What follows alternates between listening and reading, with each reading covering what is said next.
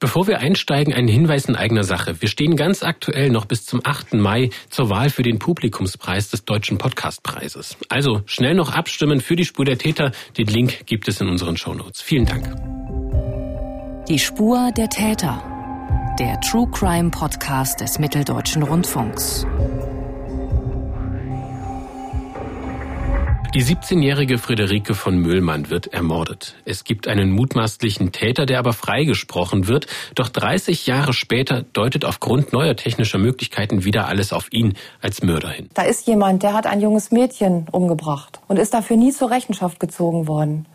Das ist für uns als Polizei eine ganz unerträgliche unerträgliche Situation und auch ein unerträglicher Gedanke. Besonders belastend ist das natürlich auch für die Familie von Friederike von Müllmann und ihr Vater Hans von Müllmann kämpft seit Jahrzehnten für Gerechtigkeit. Das ist für mich unvorstellbar. Also der Mörder, der lebt, ich weiß, wo der wohnt und kann nicht bestraft werden. Das Problem in Deutschland darf niemand wegen derselben Tat erneut angeklagt werden. Nun gibt es aber Bewegung in dem mehr als 40 Jahre alten Fall und über die Entwicklungen und natürlich auch über den Fall selbst wollen wir hier und heute sprechen und damit herzlich willkommen zu dieser Podcast-Ausgabe von Die Spur der Täter. Ich bin Mathis Kiesig und bei mir ist heute mein Kollege Rainer Nadolek. Rainer, du drehst seit vielen, vielen Jahren ähm, für verschiedenste Magazine, unter anderem eben auch für das Fahndungsmagazin Kripo Live und auch für die Doku-Reihe Kripo Live Tätern auf der Spur ähm, Filme. Hallo Rainer. Hallo. Du bist ein sehr erfahrener Autor, hast seit vielen Jahren eben ähm, bist du dabei, Kriminalfälle auch aufzubereiten, filmisch. Inwiefern ist denn dieser Fall Friederike von Müllmann für dich einer, der dich durch deine berufliche Laufbahn und dein Leben auch ein bisschen begleitet? Es ist eben ein Fall, der sehr lange in der Welt ist. Mehr als 40 Jahre. Da begann es. Da wurde Friederike von Müllmann getötet und ich habe dann, ich glaube, das erste Mal 1992 äh, auf diesen Fall geschaut. Und beim MDR sind wir dann 2015 auf den Fall zurückgekommen. Da gab es eine Petition im Bundestag und haben immer wieder die Geschichte von Hans von Mühlmann aufgenommen. Die beeindruckende Geschichte eines Mannes, der auf Gerechtigkeit wartet und der auch vermitteln konnte, wie wichtig Gerechtigkeit in der Welt ist. Gehen wir mal an den Anfang des Falles und versuchen erstmal den Fall selbst zu verstehen, um dann die ganzen juristischen Verstrickungen dahinter dann auch aufklären zu können. Der Fall selbst ereignet sich im Jahr 1981 und damals ist Friederike von Müllmann 17 Jahre alt. Wie können wir uns sie denn als Jugendliche vorstellen? Geht sie zur Schule? Was sind ihre Hobbys? Wo lebt sie? Sie lebt in einer Kleinstadt in der Nähe von Celle ähm, in Niedersachsen Celle eine sehr schöne Stadt. Sie geht dort zur Schule, aufs Gymnasium. Sie singt gerne und äh, geht regelmäßig zur Chorprobe. Und äh, so war es dann auch äh, an diesem 4. November 1981. Sie war bei der Chorprobe und wie man weiß, auf dem Land ist es immer schwierig, nach Hause zu kommen. Sie musste dann um 19.30 Uhr entweder einen Bus kriegen oder irgendeine andere Möglichkeit nehmen, um nach Hause zu kommen. Und äh, was man zu ihr noch sagen kann, ein junges Mädchen, sehr aufgeschlossen, wie man sich eine 17-Jährige vorstellen kann. 1981, das ist jetzt eben auch wirklich eine ganze Zeit schon her, mittlerweile 41 Jahre oder November dann noch nicht ganz 41, sondern 40 Jahre, aber du kommst aus der gleichen Generation wie Friederike von Müllmann. Wie müssen wir uns denn das Leben in so einem kleinen Ort in, ähm, in Niedersachsen damals Anfang der 80er Jahre vorstellen? Also was ist anders als heute? Was mir sofort anfällt, du hast erstmal kein Smartphone. Wenn du Kommunikation machen willst, dann brauchst du ein Telefon. Und wenn Friederike wie an diesem Tag äh, eine Mitfahrgelegenheit äh, braucht, die auf dem Land halt äh, auch heute noch äh, unregelmäßig fährt oder zweimal am Tag oder du kommst halt nicht weg, dann brauchst du eine Telefonzelle. Und an diesem Tag hat sie 20 Pfennig dabei. So, so viel hat das gekostet, ein Telefonat zu führen. Und das weiß man dann auch, weil man diese 20 Pfennig später gefunden hat, äh, dass sie noch versucht hat, ihre Mutter anzurufen, um sich abholen zu lassen. Das ist aber nicht geschehen. und jetzt war natürlich die Frage, wie, wie komme ich nach Hause? Und gegenüber war eine Bushaltestelle und Friederike war schon klar, Trampen war angesagt. Also es war ein normales Mittel. Es ist ja heute auch nicht äh, weltfremd, wenn du trampst. Aber damals war es einfach ein legitimes Mittel, auch nach Hause zu kommen zu solchen Zeiten. Und Friederike hat es auch benutzt und hat sich aber natürlich schon Vorsichtsmaßnahmen äh, gemacht. Damals gab es auch immer wieder äh, Anhalterinnenmorde. Das ist bei XY ungelöst öfter äh, aufgetaucht und äh, sie hat dann gesagt für sich, ich nehme dann nur Autos mit einem Kennzeichen aus dem Landkreis. Das war für sie schon eine, eine Sicherheitsstufe und ich steige gar nicht bei jedem ein. Und äh, das fanden die Eltern äh, auch gut. Ja, eigentlich war jeder damit einverstanden. Halt. Also es, es gab immer düstere Geschichten ums Trampen, aber im Grunde genommen, was sollten Jugendliche damals tun, um nach Hause zu kommen? Das heißt also, sie kommt an diesem Abend relativ spät von der Chorprobe, 19.30 Uhr am 4. November. Es ist bereits dunkel um diese Uhrzeit ähm, und sie muss nach Hause kommen und entscheidet sich fürs Trampen. Wo muss sie denn hin und wie ist der weitere Verlauf des Abends dann zu rekonstruieren? Naja, sie, sie wohnt im etwa zwölf äh, Kilometer entfernten Oldau. Ich muss sagen, die Eltern waren damals schon getrennt. Das heißt, sie hat bei der Mutter und ihrer Schwester äh, gelebt zwölf Kilometer. Zu Fuß ist das eine, eine weite Strecke. Äh, Wenn es äh, Sommer ist, kann man mit dem Fahrrad fahren. Sie brauchte in jedem Fall ein Auto. Das heißt, nachdem das mit dem Telefonat nicht geklappt hat, äh, ist sie auf die gegenüberliegende Straßenseite gegangen und dann in ein Auto eingestiegen. Wobei man dann nicht direkt feststellen konnte, was war das für ein Auto. Es gab also keine Zeugen, die beobachtet haben, wie sie in das Auto eingestiegen ist. Es gab Zeugen, es hat sich später aber herausgestellt, dass die von einem anderen Tag ausgegangen sind. Insofern äh, wusste man es nicht. Im Nachhinein kann man es äh, dann ja nachvollziehen. Das heißt, äh, das Auto ist dann auch tatsächlich Richtung Oldau gefahren. Es ist da äh, ein bisschen Wald und Wiese. Äh, ist eine Abkürzung Richtung äh, Richtung Hannover äh, gefahren. Und dann ist vielleicht zehn Minuten nach der Abfahrt der Fahrer in einen Waldweg ab gebogen in ein Waldgebiet. Zu Hause kommt Friederike an diesem Abend nicht an. Ihre Mutter gibt dann eine Vermisstenanzeige auf. Eine Suchaktion bleibt auch erstmal erfolglos. Und vier Tage später finden dann Spaziergänger in einem Waldstück zwischen Celle und Hambüren die Leiche der 17-Jährigen. Und die Obduktion ergibt, dass Friederike zuerst vergewaltigt und dann mit einem Messer getötet wurde. Und noch etwas finden die Rechtsmediziner heraus. Zwischen der Vergewaltigung und dem Tod Friederikes verging offenbar auch noch eine halbe Stunde. Und die Rechtsmediziner finden heraus, dass sie sich auch gewehrt haben muss, dass sie geflüchtet ist vor ihrem Täter. All das können sie rekonstruieren. Als junger Beamter war damals Kriminalkommissar Gerd Hornbostel an den Ermittlungen beteiligt. Es oblag mir, diese Todesnachricht der Mutter zu überbringen. Fiel mir schwer und war auch nicht einfach. Die Mutter massiv traumatisiert, würde ich sagen. Trauernd, wie eine Mutter eben trauert wenn, wenn, wenn ihr Kind dann auch noch vor allem auf so eine üble Art und Weise im Wald. Ich glaube, die Bilder, die Mutter, die will die Mutter auch nie sehen. Das sagt Gerd Hornbostel, Kriminalkommissar AD, in einem NDR-Interview im Jahr 2018. Und an den Beginn der Ermittlungen erinnert er sich folgendermaßen. Wir hatten keinerlei Ansatz. Sie hatte keinen Freund. Da gab es auch kein fragwürdiges Umfeld. Äh, wir wussten noch nicht mal sicher, ob sie ein Pkw, Moped oder ob sie vielleicht sogar doch einen Bus genommen hat oder irgendein Bekannter sie äh, erkannt hat. Wir wussten gar nichts. Und wenn Sie mehr zu den Örtlichkeiten, zu den ersten Ermittlungsergebnissen und auch ähm, zu den Einschätzungen der Rechtsmedizin sehen wollen, dann schauen Sie sich den Film meines Kollegen Rainer Nadolek in der ARD Mediathek an, in der Reihe Kripo Live Tätern auf der Spur. Den Link dorthin gibt es direkt in unseren Shownotes. Und wohl aufgrund dieser schlechten Startbedingungen bittet die Polizei in Celle die Bevölkerung um Hinweise. In der Zellischen Zeitung werden damals folgende Fragen abgedruckt. Erstens. Wer hat Friederike von Müllmann am Mittwochabend gegen 19.40 Uhr oder kurz zuvor an der Bushaltestelle oder an der Telefonzelle in der Bahnhofsstraße gesehen? Friederike war bekleidet mit einer weißen Latzhose und einem mittelblauen Pullover. Sie hatte kurz geschnittene, mittelblonde, leicht rötliche Haare und einen zarten hellen Teint. Zweitens. Wer hat ein Auto beobachtet, das um diese Zeit eventuell an der Bushaltestelle stoppte und in das ein Mädchen einstieg? Drittens. Wem ist ein Pkw aufgefallen, der zwischen 19.40 Uhr und 20 Uhr in Hambüren in den Bruchweg einbog? Viertens. Wo sind in letzter Zeit Frauen und Mädchen, die per Anhalter fuhren, von Autofahrern belästigt worden? Zwar ist eine Belohnung von 5000 D-Mark ausgesetzt, aber für die Tätersuche für hilfreiche Hinweise gehen eben nicht ein. Und vielversprechender sind die Fortschritte, die die Kriminaltechniker machen. Sie haben am Tatort und an der Leiche eben aussichtsreiche Spuren gesichert.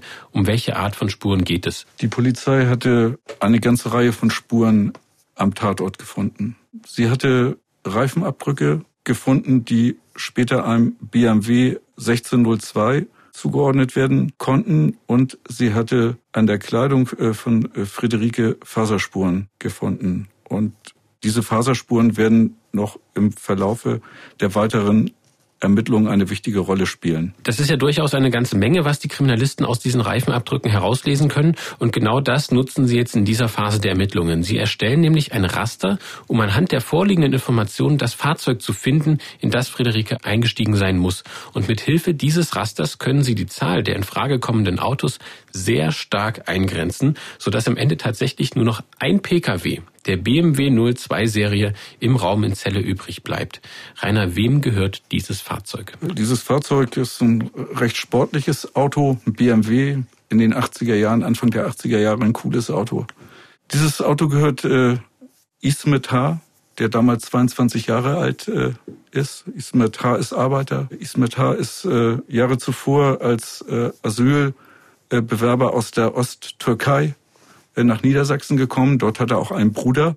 Er ist ein kleiner, untersetzter Mann mit leicht gewellten braunen Haaren und kurzem Oberlippenbart. Also er wohnte damals in Celle und gerade mal 200 Meter von dem Ort entfernt, wo Friederike zuletzt gesehen wurde. In seinem Auto finden die Ermittler einen Teppich. Und dieser Teppich hat in verschiedenen Fasern genau die Fasern, die die Ermittler auch auf der Kleidung von Friederike gefunden haben. Es ist so ein wie soll ich das sagen, so ein orientalischer Teppich. Ähm, das ist natürlich schon ein, ein, ein starkes äh, Indiz. Äh, Sie finden auch Reifenspuren äh, äh, oder hatten ja auch Reifenspuren gefunden, die zu diesem BMW äh, passten. Und diese beiden Sachen äh, zusammen, ja, die machen Sie eigentlich sicher, dass Sie den Täter haben und dass Sie den richtigen gefunden haben. Und zwar ziemlich schnell. Wie sicher sich die Mordkommission damals ist, den richtigen gefunden zu haben, erzählt auch Gerd Hornbostel, Kriminalkommissar AD, im NDR-Interview. Und wenn man dann das Ganze mal betrachtet, erstmal BMW 02 Serie, Conti-Reifen, dann hat der äh, drei verschiedene Fasern, drei verschiedene Fasern von verschiedenen Dingen, die sehr, sehr individuell in diesem Fahrzeug waren. Denn wer hat schon so einen selbst ausgeschnittenen Perserteppich bei sich im Auto liegen? Äh, das passte alles überein mit diesem Fahrzeug. Die Ermittler sind also überzeugt, bei dem 22-jährigen Verdächtigen handelt es sich um den Täter. Im Dezember 1981 wird der Mann festgenommen und kommt in Untersuchungshaft. Wie reagiert er darauf? Er streitet es ab, der Täter zu sein. Er sagt, er würde sowas nie tun, nimmt sich äh, schnell einen Rechtsanwalt. Ermittlungsbeamten haben in dieser kurzen Zeit wenig Gelegenheit, ihn in Widersprüche zu verwickeln. Das ist der ganze Ablauf äh, äh schon. Es gibt auch nichts Auffälliges direkt an ihm selber, wo man einen Hinweis bekommen könnte an seiner Kleidung oder so, er ist direkt mit der Tat beteiligt. Nein, gibt es nicht. Das heißt, es gibt also kein Geständnis des Tatverdächtigen und trotzdem entschließt sich die Staatsanwalt dazu, Anklage zu erheben. Auch hat sie offenbar keinen Zweifel daran, dass Ismet H. der Mörder von Friederike von Müllmann ist. Die Ankläger stützen sich dabei weniger auf die Reifenabdruckspuren, sondern besonders auf die Fasern, die in gleicher Kombination sowohl am Opfer als auch im Fahrzeug des Angeklagten gefunden wurden. Insgesamt sieben übereinstimmende Fasern. Spuren. Im Frühjahr 1982 beginnt der Prozess am Landgericht Lüneburg. Wie verhält sich Ismet H. hier, Rainer? Er bleibt bei seiner Haltung, dass er nicht der Täter ist. Also gibt es natürlich kein Geständnis. Er gibt auch an, zu der fraglichen Zeit ein Alibi zu haben. Er war bei Verwandten und äh, offensichtlich sein Bruder und ein Nachbar wollen ihm auch dieses Alibi geben, aber kippen dann vor Gericht um, weil sie vereidigt werden. Und das wäre ein klarer Meineid äh, geworden. Er war nicht dort. Das äh, ist sicher, aber es, es wird versucht, der Bruder äh, sagt auch noch, dass damals der BMW im Winter, äh, dass man die Tür offen hat stehen lassen, so dass auch ein Dritter in dieses Auto äh, hätte eindringen können und damit fahren können. Also es werden so verschiedene Möglichkeiten konstruiert, äh, warum Ismet H. nicht der Täter sein kann. Aber äh, das beeindruckt das Gericht letztendlich nicht. Am 1. Juli 1982 fällt dann das Urteil gegen Ismet H. Lebenslange Haft wegen Vergewaltigung und Mordes. Die Richter folgen damit weitgehend der Forderung der Staatsanwaltschaft. Daraufhin legt dann der Verteidiger von Ismet H. Revision ein. Das Gericht habe die Unschuld seines Mandanten eben nicht ausreichend geprüft. Und an dieser Stelle wird es jetzt so langsam juristisch interessant, denn der Bundesgerichtshof in Karlsruhe kommt zu dem Ergebnis, das Urteil sei fehlerhaft, weil eben die Unschuld des Mandanten nicht ausreichend berücksichtigt wurde, dass man eben ihm nicht genug Gelegenheit gegeben habe, in diesem Prozess die begründeten Zweifel darzulegen, wenn ich das richtig zusammenfasse. Man muss es eigentlich so sagen, das Urteil äh, spricht davon, äh, dass er doch hätte äh, deutlich machen können, dass wenn das Mädchen im Fahrzeug gewesen wäre, dass er es hätte vorher rausgelassen oder dass es gar nicht im Auto war. Das muss er aber gar nicht. Er muss es nicht beweisen. Der Staat muss dem Angeklagten beweisen, dass er die Tat begangen hat. Und das war im Wesentlichen äh, die Rüge äh, des Bundesgerichtshofes äh, und damit hat er das Urteil kassiert. Und so hebt der BGH im Januar 1983 eben dieses erste Urteil auf und verweist den Fall zurück nach Niedersachsen, diesmal ans Landgericht Stade. Und damit ist jetzt alles wieder offen. Es geht quasi von vorne los. Liebe Hörerinnen und Hörer, an dieser Stelle mal der kurze Hinweis, die Bilder zu dem Fall sowie die Aussagen des Vaters von seinen Rechtsanwälten und natürlich auch vom Verteidiger von Ismet die gibt es im Film von Rainer Nadolek zu sehen, zu finden in der ARD Mediathek in der Reihe Kripo Live Tätern auf der Spur und den Link dorthin, den packen wir Ihnen wie immer in den Beschreibungstext dieser Podcast-Episode. Fassen wir jetzt also nochmal zusammen, worüber wir bisher gesprochen haben. Die 17-jährige Gymnasiastin Friederike von Müllmann will an einem Novemberabend im Jahr 1981 per Anhalter von Celle in ihren Heimatort Oldau fahren. Vermutlich nimmt sie ihr späterer Mörder mit. Er fährt mit ihr in einen nahegelegenen Wald, vergewaltigt sie und tötet sie anschließend mit einem Messer. Die Reifen und Faserspuren vom Tatort führen schließlich die Ermittler zu Ismet H. Der streitet die Tat ab. Trotzdem verurteilt ihn das Landgericht Lüneburg zu einer lebenslangen Haftstrafe. Doch der Bundesgerichtshof hebt das Urteil auf mit Verweis auf Rechtsfehler. Und jetzt kommt es zu einem neuen Prozess, diesmal eben am Landgericht Stade. Was ist bei diesem Verfahren nun anders, Rainer? Dieses Verfahren hat erstmal einen neuen äh, Gutachter. Und dieser Gutachter sagt jetzt, dass die Reifenspuren, die eigentlich vom Fahrzeug äh, von Ismet H. stammen sollen, doch nicht vom Fahrzeug äh, von Ismet H. stammen. Und äh, schildert das dem Gericht äh, sehr glaubwürdig so dass das Gericht dann in der Annahme ist, dass es sich tatsächlich so äh, verhält. Warum das Gericht die Faserspuren, ich glaube, es waren dann insgesamt sieben äh, äh, verschiedene Fasern. Das ist wie wie ein äh, wie ein Faser-DNA-Abdruck. Äh, wo soll der denn nochmal vorkommen, was die da gefunden haben auf der Kleidung und in, in dem Auto? da lässt das Gericht trotzdem zweifelt da, äh, daran, dass das ausreicht, ihn zu verurteilen, jetzt in der zweiten Verhandlung. Und dann gilt der Grundsatz im Zweifel für den Angeklagten. Und aus einer sicheren Situation, auch die Ermittler sind natürlich an, an, an diesem Tag geschockt, als, als sie das Urteil hören. Das Urteil, er wird freigesprochen. Freispruch. Das sind natürlich jetzt zwei Urteile, die unterschiedlicher nicht sein könnten innerhalb von so kurzer Zeit. 82 die Verurteilung wegen Mordes und Vergewaltigung zu lebenslanger Haftstrafe und ein Jahr später 83 dann eben der komplette Freispruch.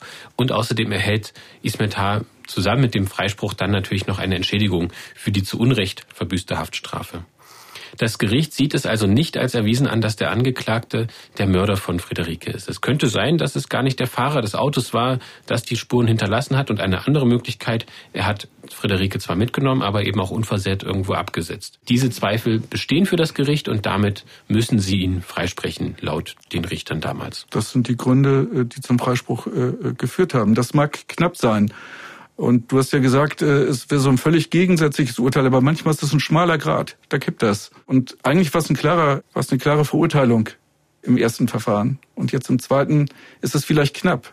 Aber das reicht den Richtern in Stade um ihn freizusprechen. Schauen wir mal auf die Angehörigen von Friederike. Für die ergeben sich natürlich nach dem Freispruch unendlich viele Fragezeichen. Wie kann es sein, dass ein Mann, der wegen Mordes an Friederike verurteilt wird und dann plötzlich nicht mehr der Mörder sein soll? Einer, der sich von nun an immer wieder öffentlich zu diesem Fall äußern wird und auch für mediale Aufmerksamkeit sorgt, ist der Vater von Friederike Hans von Mühlmann.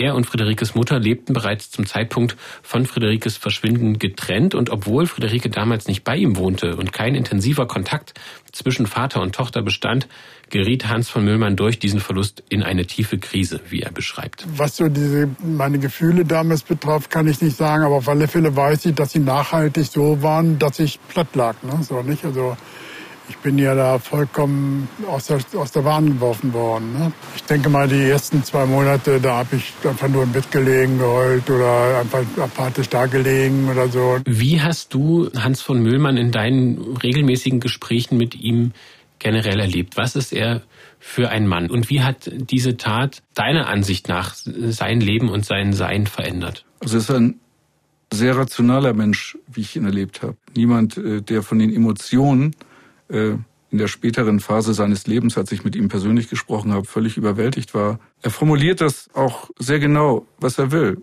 Das ist Gerechtigkeit. Er möchte, dass derjenige, der seine Tochter umgebracht hat, dafür zur Rechenschaft gezogen wird. Kann man sagen, dass das zum, zu seinem Lebensmittelpunkt geworden ist? Es ist sein Leben. Das Leben beginnt an diesem Tag für ihn neu. Erst mit dem Zusammenbruch. Äh, später verliert er auch äh, das Diplom äh, Sozialarbeiter. Er verliert seinen Job, aber er hat jetzt ein Ziel. Und das Ziel heißt, der Mord an seiner Tochter muss gesühnt werden. Es muss ein Täter gefunden werden. Und Ismet Haar steht da natürlich komplett im Mittelpunkt. Mit Hilfe psychiatrischer Unterstützung schafft er es, nach diesem Zusammenbruch wieder auf die Beine zu kommen und nimmt auch am zweiten Prozess gegen Ismet Haar teil. Welche Schritte unternimmt er nach diesem Freispruch von Ismet Haar? Also was strebt er ab 1983 an? Was sind so seine ersten Schritte? Also vielleicht sage ich noch mal kurz was äh, zu der Genesung. Er war ja auch in psychiatrischer Behandlung.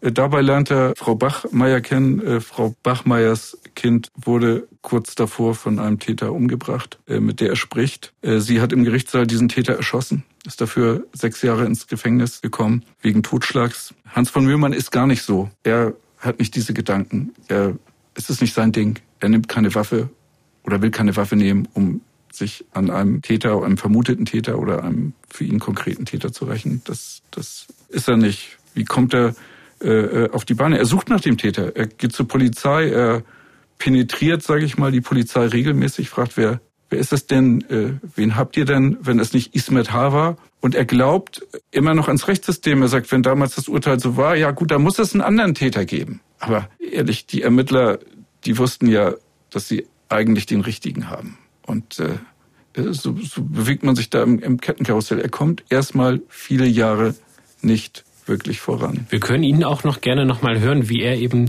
dieses Urteil dann wahrgenommen hat und wie er ähm, damit dann umgegangen ist. Ich habe das so hingenommen. Ich war so ein braver Bürger, der immer der Meinung war, also wenn die, die Richter irgendwas sagen, dann ist das richtig. Ich hätte auch nicht gewusst, was ich hätte machen sollen oder so, nicht, weil ich eben auch nicht beraten worden bin durch einen Anwalt. Ne? Es dreht sich aber in den folgenden Jahren alles um diese zentrale Frage. Wer ist der Mörder von Friederike und wer, wenn nicht Ismet Harm, kommt dafür in Frage? Im weiteren Verlauf nimmt sich Hans von Müllmann dann einen erfahrenen Rechtsanwalt, den ehemaligen Bundesanwalt Wolfram Schädler. Und für ihn ist der Freispruch durch das Landgericht Stade bis heute nicht nachvollziehbar. Weil es ignoriert, dass äh, so viele Fasern gefunden worden sind, im, im Auto des damaligen Angeklagten, dass man schon von einer unglaublichen Unwahrscheinlichkeit sprechen muss, wenn er nicht der Täter wäre. Und das Gericht hat das versucht, mit einem Trick aus der Welt zu schaffen. Es waren zwei Gutachter und im Urteil steht drin, die beiden Gutachter halten aufgrund der Faserzusammensetzung eine Täterschaft für äußerst wahrscheinlich, aber nicht sicher. Nun wissen wir, dass kein Gutachter äh, immer sagt, es ist 100 Prozent sicher. Und der nächste Satz in dem Urteil lautet dann in etwa, das Gericht schließt sich den Gutachtern an, insoweit, als es nicht hundertprozentig sicher ist. Urteilsschelte ist immer ein bisschen billig, das äh, will ich mich auch davor hüten, aber das, als ich das gelesen habe, habe ich gedacht, na, da wollte man einen ganz schweren Fels umschiffen. Nach dem Freispruch für Ismentar, das war eben nochmal 1983, passiert für viele Jahre juristisch erst einmal nichts. Friederikes Vater Hans von Müllmann erkundigt sich aber immer wieder bei der Kripo in Celle und auch beim Landeskriminalamt nach dem aktuellen Stand. Und auch beim niedersächsischen Innenministerium bittet er um Unterstützung. Er drängt darauf, die vorhandenen Spuren mit neuen Methoden zu untersuchen. Unter anderem eben auch mit der DNA-Analyse, die in der Zwischenzeit entwickelt und immer weiter verfeinert wird. Welche durchschlagende Erkenntnis gibt es dann äh, im Jahr 2012 und was, äh, was ereignet sich da? dazu muss man nochmal sagen, der Mord ist 1981 passiert. Die Möglichkeit der DNA-Analyse gibt es erst seit 1986 und bis 2012 ist es ein weiter Weg.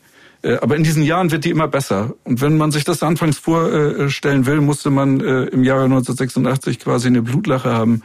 Im Jahre 2012 äh, nimmt man ein Haar, das als Asservat von Ismet Haar gesichert wurde und hat damit DNA vom möglichen Mörder. Weil man konnte ja nicht zu ihm ohne weiteres hingehen und sagen, gib mir mal ein Haar. Das war ja ein freigesprochener Bürger. Also der war quasi unantastbar. Aber diese Möglichkeit hatte man nun und das war ein scharfes Schwert. Das Haar, die Spermaspur. Der erste Abgleich, man hatte das auch in eine Datenbank äh, geschickt, das hatte nichts äh, ergeben, aber äh, der Vergleich mit dem Haar war dann klar. Ismet Haar hatte diesen Kontakt zu Friederike. Und wir hören nochmal, wie Hans von Möhlmann auf den Anruf der Polizei damals reagiert, als sie sich eben mit dem Ergebnis der DNA-Analyse bei ihm melden. Dann rief er mich eines Tages an, wir haben das Ergebnis, da kommen Sie mal. Ne? So, und dann bin ich dann dahin zum Landeskriminalamt. Äh, das war dann so ein Vierergespräch am Tisch. Und da dachte ich, ja, wir wissen, wer der Mörder ist. Ne? So, das war ein Knall. Ne? So, nicht? Ja, da war ich vollkommen vollkommen sprachlos. Ne? Die Kriminaltechniker konnten also diese Spermaspuren in der Unterhose von Friederike mit dem Haar von Ismet H. abgleichen und es ist zweifelsfrei hat sich herausgestellt, Ismet H. hat diese Spermaspuren an der Unterwäsche hinterlassen. Und Hans von Möhlmann hofft nun, dass es doch noch zu später Gerechtigkeit kommt und Ismet H. endgültig verurteilt wird und hinter Gitter kommt. Aber das deutsche Recht macht eben diese Hoffnung zunächst sehr schnell zunichte. Was ist das Problem, Rainer? Eigentlich äh, ist das ja jetzt ein klarer Fall. Und man denkt im ersten Moment, ja, Sie haben den Schlüssel zur Lösung der Tat gefunden. Sie haben den, den, den Schlüssel zum, zum Mörder. Und jetzt kommt das Gesetz, nämlich das Grundgesetz. Und äh, das Grundgesetz sagt in Artikel 103 Absatz 3, niemand darf wegen derselben Tat aufgrund der allgemeinen Strafgesetze mehrmals bestraft werden. Und dahinter steckt ein äh, alter Grundsatz, nebis in idem, den es bereits seit der Antike wohl gibt. Äh, und der heißt, niemals zweimal in derselben Sache. Und damit ist eigentlich fast ausgeschlossen, fast muss man sagen, weil es gibt ja immer doch eine Möglichkeit, aber erstmal fast ausgeschlossen, dass in diesem Fall der Täter wieder vor Gericht gebracht wird. Und dieser Grundsatz ist ja auch ein wichtiger Teil der Rechtsstaatlichkeit. Wenn man das jetzt mit, ähm, mit anderen Systemen vergleicht, mit dem Dritten Reich beispielsweise, mit, mit Autokratien, die es auch heute gibt, wo eben immer wieder eine Anklage erfolgt, bis man ein passendes Urteil hat. Und das wollte man auch im deutschen Recht eben mit diesem Grundsatz vermeiden. Genau. Es geht um Rechtssicherheit irgendwann muss Schluss sein mit Bestrafung. Wir haben auch Instrumente der Verjährung, also das weiß jeder nach einer bestimmten Zeit verjährt eine Straftat. Und hier hat man gesagt, gut, wenn du vor Gericht warst und das Gericht hat alles geprüft, äh, äh, was da ist, und du wirst in diesem Fall auch noch freigesprochen, dann fassen wir das nicht mehr an. Das ist ein Prinzip. Und natürlich, du hast es schon gesagt, im Nationalsozialismus hat man sich diametral verhalten. Man hat Leute wegen alten Dingen wieder vors Gericht gezerrt. Man hat alles wieder rausgeholt. Das ist keine Rechtssicherheit. Und deshalb ist dieser Grundsatz äh, im Grundgesetz auch so, so wichtig und so fixiert. Aber für Hans von Müllmann ist das jetzt eine Mauer. Wir haben über diesen Artikel im Grundgesetz auch mit unserem MDR-Juristen Dirk Kremser gesprochen. Und er erklärt auch nochmal, warum sich eben dieser Grundsatz aus der Römerzeit bis heute gehalten hat. Das hat sich so bewährt, ja, und ist auch von den Vätern und Müttern des Grundgesetzes sozusagen dann nach den Erfahrungen der Nazizeit bewusst wieder mit Verfassungsrang eben ins Grundgesetz aufgenommen worden, um zu vermeiden, dass mit sich ändernden äh, ja, politischen Strömungen dann plötzlich einfach wieder etwas auch strafrechtlich neu bewertet wird. Die Situation, die sich aus diesem Grundgesetzartikel ergibt, diese Mauer, die du gerade beschrieben hast, ist für den Vater von Friederike natürlich kaum zu ertragen. Und er verliert ein Stück weit auch den Glauben an unser Rechtssystem. Der ist weg der Glaube. Ne? Also das, das kann nicht unsere deutsche Gerechtigkeit sein. Ne? Nach meinem Verständnis kann ein Mann, dem man durch eine DNA nachweisen könnte, dass er der Mut, ich muss jetzt sagen, mutmaßliche Mörder ist, dass der frei rumläuft hier. Ne? Das ist für mich unvorstellbar. Ne? Der ist ja durch das deutsche Gesetz geschützt. Das sagt Hans von Müllmann in einem Interview, das ihr 2017 mit ihm geführt habt. Und auch für die Polizei ist die Situation natürlich total unbefriedigend. Die Beamten haben höchstwahrscheinlich den Täter ermittelt, aber der kann eben nicht mehr verurteilt werden, erklärt auch Birgit Inzinger, Polizeihauptkommissarin bei der Polizeiinspektion in Celle. Es ist äh, ein ganz schwieriger Fall, natürlich. Und gerade wenn man das Thema Gerechtigkeit sich vornimmt und sich vor Augen hält, da ist jemand, der hat ein junges Mädchen umgebracht und ist dafür nie zur Rechenschaft gezogen worden.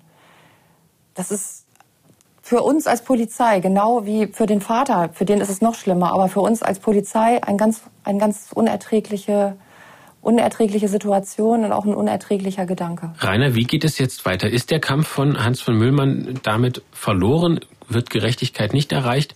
Oder welche Arten von Ausnahmen gibt es? Du hattest es schon angedeutet, dass es auch Ausnahmen gibt. Es gibt Ausnahmen vom Artikel 103 Absatz 3. In einem engen Raum sind zugelassen äh, äh, Ausnahme in den Ausnahmefällen, wenn zum Beispiel eine Urkundenfälschung zugunsten des Verurteilten oder des Freigesprochenen in diesem Fall äh, vorliegt, ein Sachverständiger hat eine falsche äh, äh, Aussage gemacht unter Eid oder vorsätzlich eine falsche nicht äh, uneidliche Aussage. Ein Richter oder ein Schöffe haben eine Amtspflichtverletzung begangen und last not least und äh, ganz wichtig, der Freigesprochene legt ein glaubwürdiges Geständnis ab. Nur jetzt mal mit dem letzten Punkt angefangen. Wer bitte den Mord begangen hat, legt dann freiwillig äh, ein, ein Geständnis ab. Das ist ein unwahrscheinlicher Fall und im Fall von Ismet H. Äh, so und so ganz unwahrscheinlich. Die, die anderen äh, Absätze treffen auch nicht zu. Das gab zwar einen Sachverständigen äh, damals, was die Reifenspuren angeht. Bei dem ist das Problem gewesen, der hat nicht unter Eid ausgesagt. So, wenn er da fahrlässig einen Fehler gemacht hat, den er dann später auch noch zugegeben hat, er hat dann irgendwann gesagt, unter der Berücksichtigung des wissenschaftlichen Standes Jahre später äh, würde er nicht wieder zu dieser Aussage kommen. Nützt aber nichts, äh, äh, ist auch nicht zugelassen. Äh, eine Urkundenfälschung gab es nicht und eine Amtspflichtverletzung eines Richter oder Schöffen war auch nicht da. Und somit hatte jetzt Ismeta den freiwilligen Schutz. Also was Perfekteres gab es gar nicht halt. Der Freiwillige ist der geschützteste Verurteilte, wenn man das so sagen kann. Also es klingt ja komisch, ein Freigesprochener, ein Verurteilter. Nee, das ist das Gleiche. Also die geringste Form äh, der Verurteilung ist der Freispruch.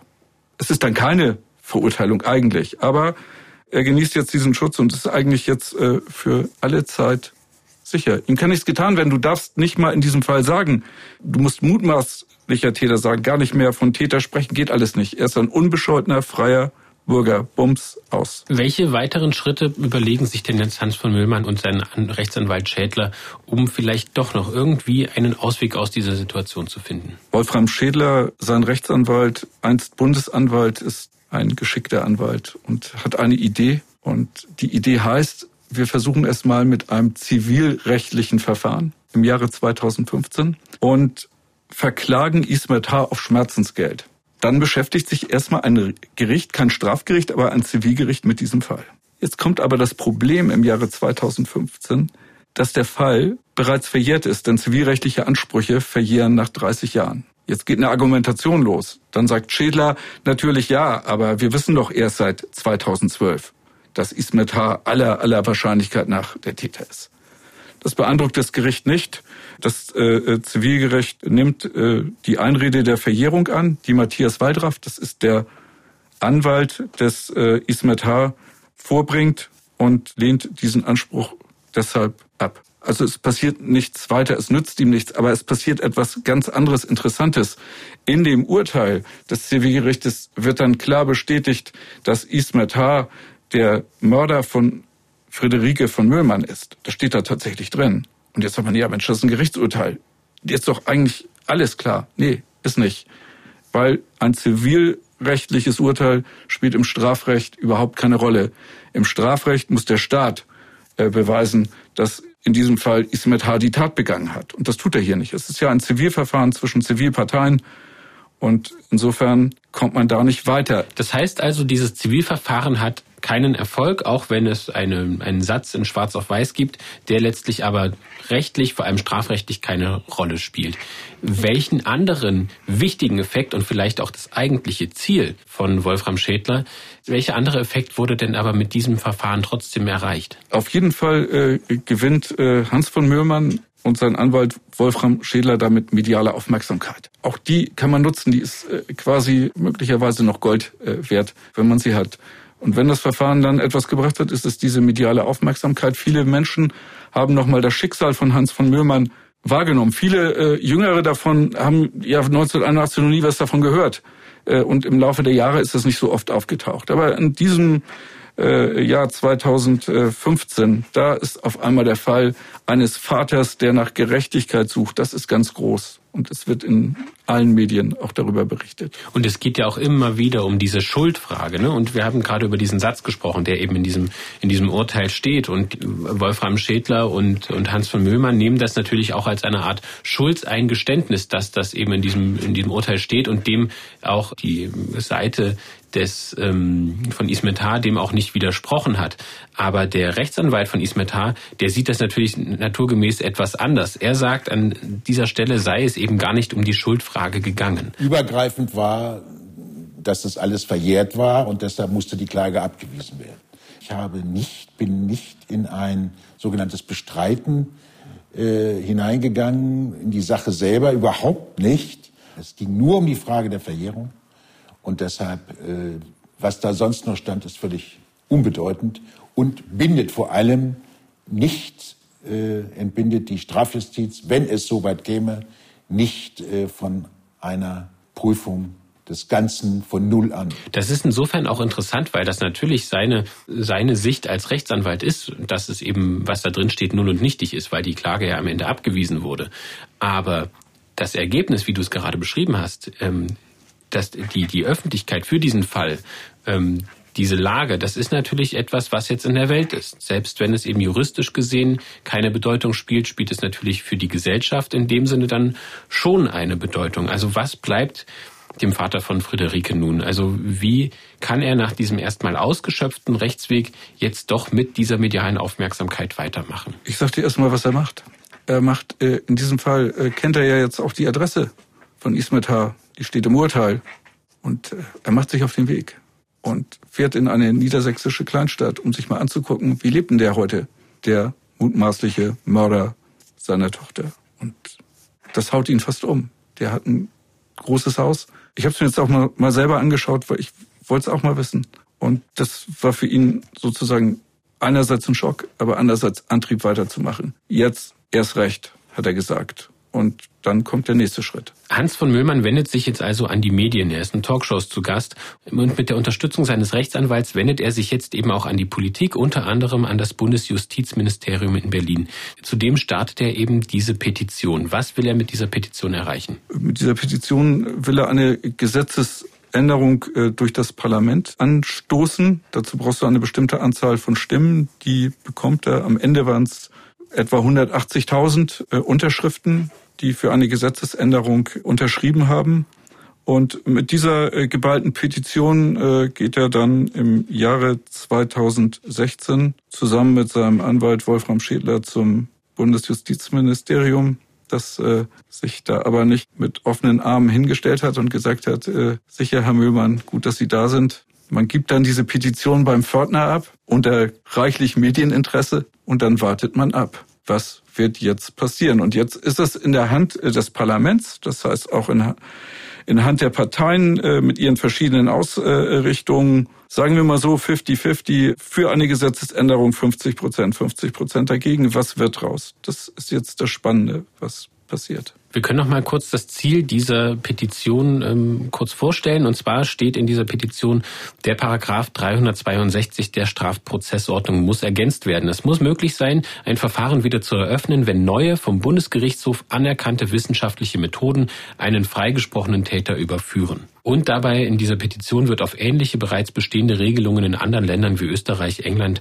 und Schweden verwiesen. Und natürlich setzt die Petition eben auf dieses Gerechtigkeitsempfinden in der Bevölkerung und die Aufmerksamkeit, die du eben auch beschrieben hast, mit eben weit über 100.000, am Ende eben 180.000 Unterschriften. Bei Einreichungen waren es, glaube ich, 105.000 Unterschriften geht es dann eben zum Justizministerium und ein Treffen mit dem damaligen Justizminister Heiko Maas kommt zwar nicht zustande, aber Maas äußert sich später zu der Angelegenheit und er sagt, dass er nachvollziehen könne, wie schmerzhaft die Situation sei und wenn es rechtlich keine Möglichkeit mehr gäbe, eben den Mörder eines Angehörigen ähm, dagegen vorzugehen. Aber man will eben dieses Thema diskutieren und damit ist es dann eben im Parlament. Wie laufen jetzt diese Besprechungen im Parlament und was ändert sich dann an der Gesetzgebung? Also erstmal wird gestritten im Parlament. Es ist so, die äh, äh Freien Demokraten, die FDP ist nicht besonders amused, äh, äh, so eine Gesetzesänderung durchzuführen. Aber es finden sich äh, äh, Politiker in der Union äh, und auch in der SPD, äh, die das durchaus anders sehen. Und äh, man versucht jetzt einen Kompromiss äh, zu finden. Man hat ja eine schwarz-rote Regierung. Man braucht einen Ko Koalitionsvertrag und da soll jetzt was eingebracht werden. Man will es reinschreiben. Und man schafft es auch, diesen Paragraphen 362 der Ausnahmen, der die Möglichkeit eines Wiederaufnahmeverfahrens gestaltet, zu erweitern so dass dann mit der Erweiterung auch gegen einen Freigesprochenen unter besonderen Umständen, also bei einer Aussicht, dass Beweise da sind, die möglicherweise oder die aller Wahrscheinlichkeit nach zu einer Verurteilung führen, äh, das in diesen Ko Ko Koalitionsvertrag mit einzubauen. Das, dann ist das Gesetz noch nicht in der Welt aber er steht da erstmal und das hat, hat Gewicht. Das äh, schafft er jetzt. Und wie kommt es dann zur Gesetzesänderung? Wann ist es soweit und wie sieht das geänderte Gesetz jetzt aus? Äh, der, der äh, Lauf der Gesetzesänderung ist dann äh, äh, der, dass äh, der Bundestag erstmal dieses Gesetz verabschieden muss. Nach vielen Streitigkeiten und hin und her passiert das dann auch. Dann muss bei so einem Gesetz der Bundesrat zustimmen. Auch das nicht ganz einfach, es sind sich nicht alle Bundesländer einig, aber äh, tatsächlich auch der Bundesrat gibt seine Zustimmung, so dass man dann nur noch eine Stufe hat und die heißt, dass der Bundespräsident, der in, zu dieser Zeit dann Frank-Walter Steinmeier ist, dieses Gesetz noch unterschreiben muss. Der hat allerdings Bedenken und fängt dann auch wieder an, einen Schritt rückwärts zu gehen und sagt, naja, eigentlich müsste das nochmal überprüft werden und möglicherweise mit einer abstrakten Normkontroll Klage vor dem Bundesverfassungsgericht. Er unterschreibt es trotzdem, weil so eklatant sind dann die verfassungsrechtlichen Bedenken, die er hat, äh, auch nicht, zumindest nicht so, dass das äh, nicht unterschreiben müsste. So. Und dann ist es am 29. Dezember, wenn ich das richtig sehe, wird es dann im Bundesgesetzblatt veröffentlicht und damit steht dieses Gesetz. Und damit ist eigentlich klar, Ismet H.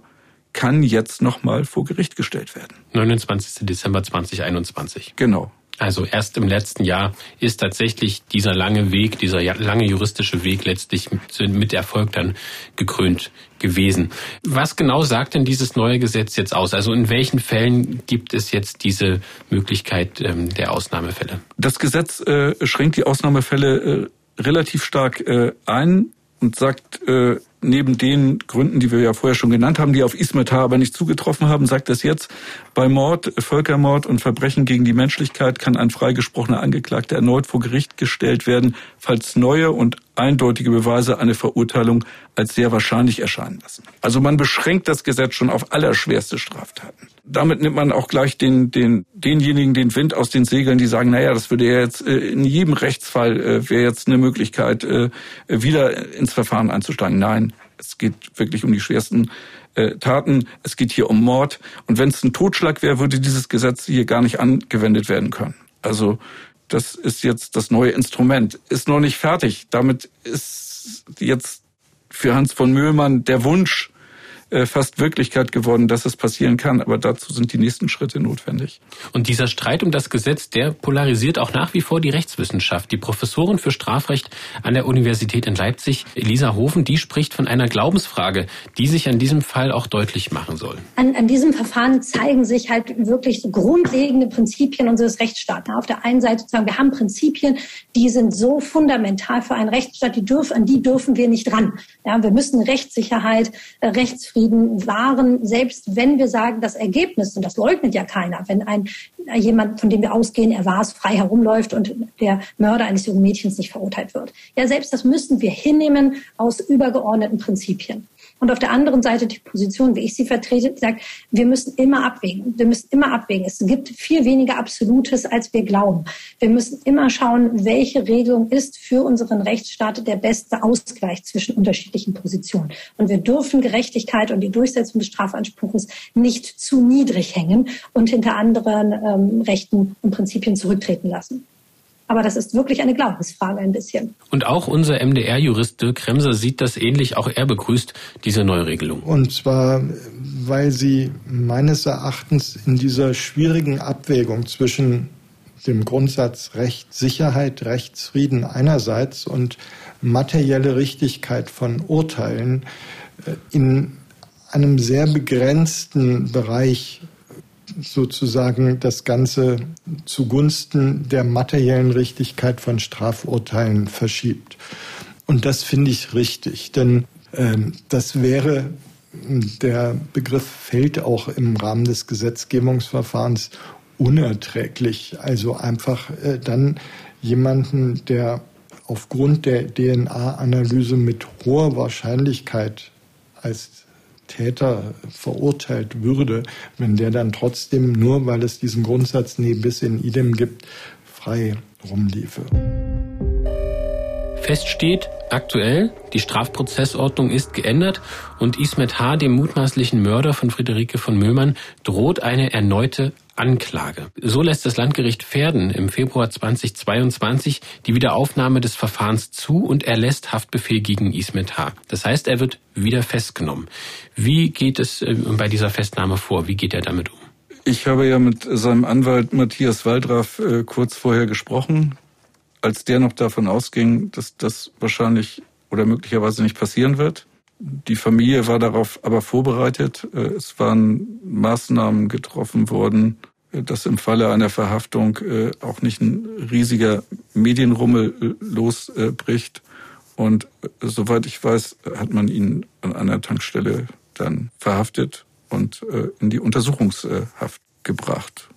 Jetzt muss das Gericht halt prüfen, den Antrag der Staatsanwaltschaft. Den hat es ja schon beim Haftbefehl bestätigt und äh, der Antrag auf Wiederaufnahme muss zulässig sein und er muss begründet werden im weiteren Verlauf. Und dem Anwalt von Ismet H., dem Herrn Waldraff, bleiben jetzt eigentlich nur noch die Wege der Verfassungsbeschwerde.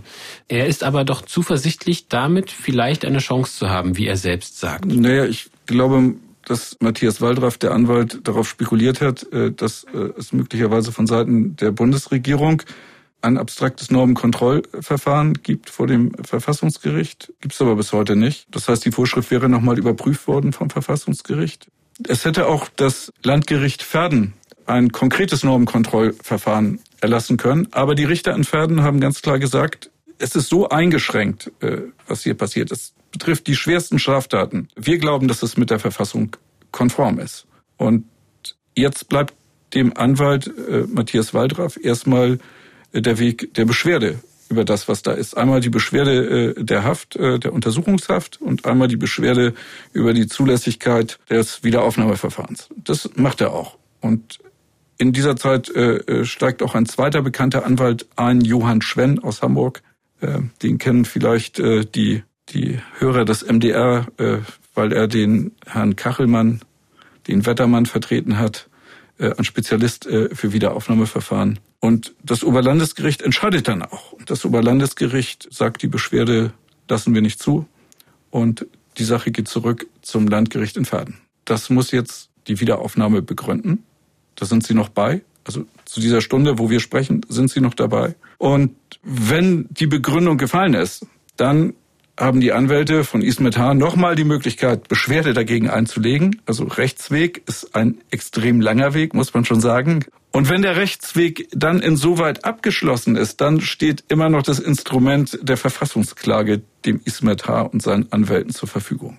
Also müsste man trotz allem jetzt davon ausgehen, dass es in diesem Jahr noch einen Prozess geben wird. Wir hören noch mal, was ähm, Matthias Waldraff eben zu diesen letzten Mitteln sagt, die ihm zur Verfügung stehen. Als Jurist der sich in dieser unserer Verfassung, unserem Grundgesetz, in diesen Artikeln, die berührt sind, voll wiederfindet, habe ich die Überzeugung, dass zum einen wir rückwirkend dieses Gesetz, was jetzt auf den Weg gebracht wurde im Schatten der Pandemie, äh, rückwirkend nicht machen dürfen, dass das gegen die Verfassung verstößt und im Übrigen auch dieser Artikel 103, das Verbot der Doppelbestrafung äh, berührt ist.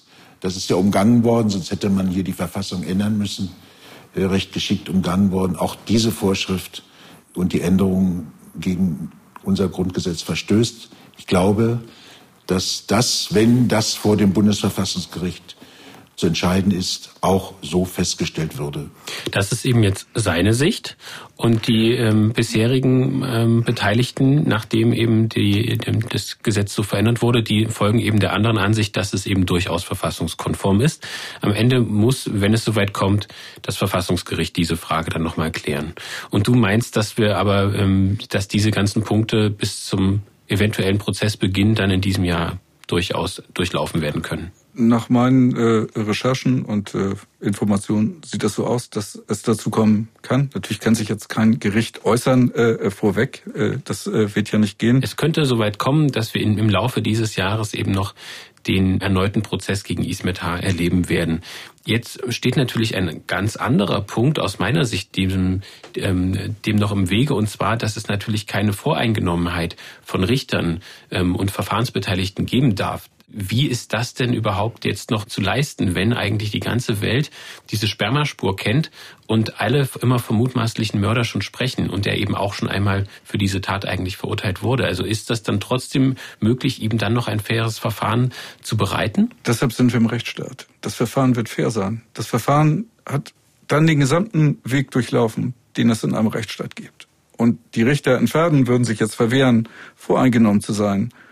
Die Hauptverhandlung muss nochmal neu aufgenommen werden, wenn es dann soweit ist. Und alle Beweise, alles, was da ist, wird dann nochmal gewürdigt. Man kann möglicherweise nochmal einen besseren DNA-Abgleich machen, weil man heute noch mehr Parameter hat, äh, wo man es bestimmen kann. Das weiß ich im Moment nicht, äh, aber ich vermute mal, dass man äh, dies auch getan hat. Und das wird alles nochmal, es wird nochmal einen großen Prozess geben, das wird alles nochmal gewürdigt werden und das wird dann die Richter zu ihrem Urteil bringen. Und von Voreingenommenheit sind die ganz weit entfernt. Das will keiner. Sie sind eher sozusagen sich bewusst, dass sie Rechtsgeschichte schreiben werden, weil das, was hier passiert, das hat es vorher in der Bundesrepublik Deutschland nicht gegeben. Das wird spannend. Das heißt aber, es gibt eben aktuell, Stand heute, wenn wir über diesen Fall sprechen, noch keinen Schlussstrich in der Causa Müllmann, mehr als 40 Jahre nach der Vergewaltigung und dem Mord an Friederike.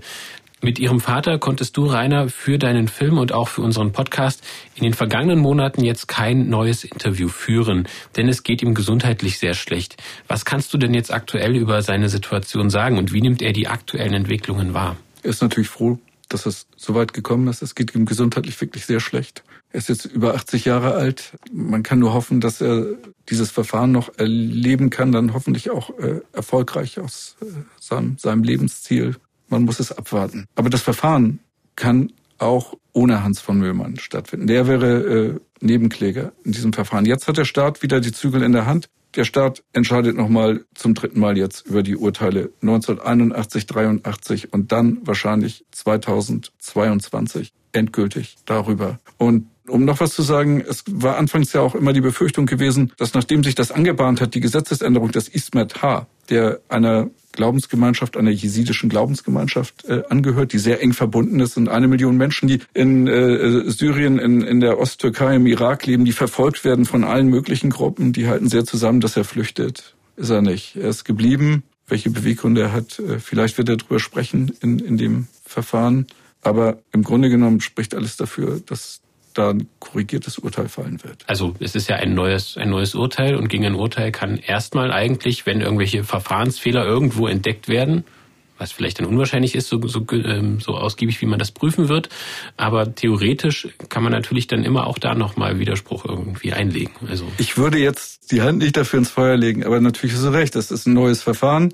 Im neuen Verfahren fängt äh, der Rechtsstaat an, wieder aufzuleben und es fängt alles nochmal von vorne an bis äh, die Beteiligten sehen, es hat ein Ende. Aber in der Tat. Und dann sind wir vielleicht im 45. Jahr nach dem Mord an Friederike von Möhmann. Aber das zeigt auf der anderen Seite auch irgendwo die Bedeutung, äh, die dahinter steckt und dass man Geduld haben muss und dass Dinge sich auch nach so langer Zeit und wenn, wenn man auch nicht dran geglaubt hat, viele dann nicht dran geglaubt haben, wenn Juristen völlig unterschiedlicher Meinung sind, sich immer noch ändern können und deshalb Einsatz zu Hans von Möhmann. Deshalb, glaube ich, zeigt dieser Mann, dass sich ein Kampf für eine Sache, auch wenn es schwierig ist, wenn es nicht gut aussieht auf lange Strecken, dass es sich lohnt, wenn man ein Ziel vor Augen hat. Rainer, ich danke dir für deine Schilderung von deinen Recherchen, von deinen eigenen Eindrücken, von deinen Gesprächen.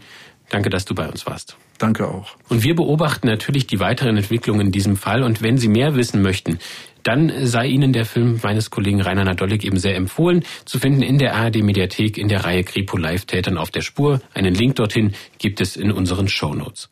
Wenn Ihnen diese Podcast-Episode von Die Spur der Täter gefallen hat, dann geben Sie uns gerne fünf Sterne. Das ist ja mittlerweile auf vielen Plattformen möglich und abonnieren Sie auch unseren Podcast. So erhalten Sie dann auch die nächste Episode am 20. Mai automatisch. Dann beschäftigen wir uns mit der Zerschlagung von Hydra Market, der weltweit größten illegalen Handelsplattform im Darknet, die eben in Deutschland vor wenigen Wochen zerschlagen wurde.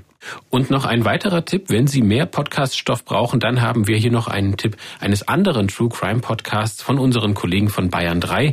Und zwar gibt es dort den Podcast Sex vor Gericht, eine aktuelle neue Staffel, in der Moderatorin Jacqueline Bell und Strafverteidiger Dr. Alexander Stevens über spannende und wahre Fälle aus dem Fachbereich Sexualstrafrecht sprechen. Da geht es von einer seltsamen Szene in einem Hotelzimmer über verhängnisvolle Downloads bis hin zu einem schrägen Sexanruf, der sogar die Polizei völlig überrascht. Das sind alles Fälle, die bei Sex vor Gericht stattfinden. Gibt's auf bayern3.de, in der ARD Audiothek und natürlich überall, wo es Podcasts gibt. Bei Fragen oder Rückmeldungen zu unserem Podcast freuen wir uns über eine E-Mail von Ihnen. Die Adresse ist wie immer die-spur-der-täter mit ae.mdr.de.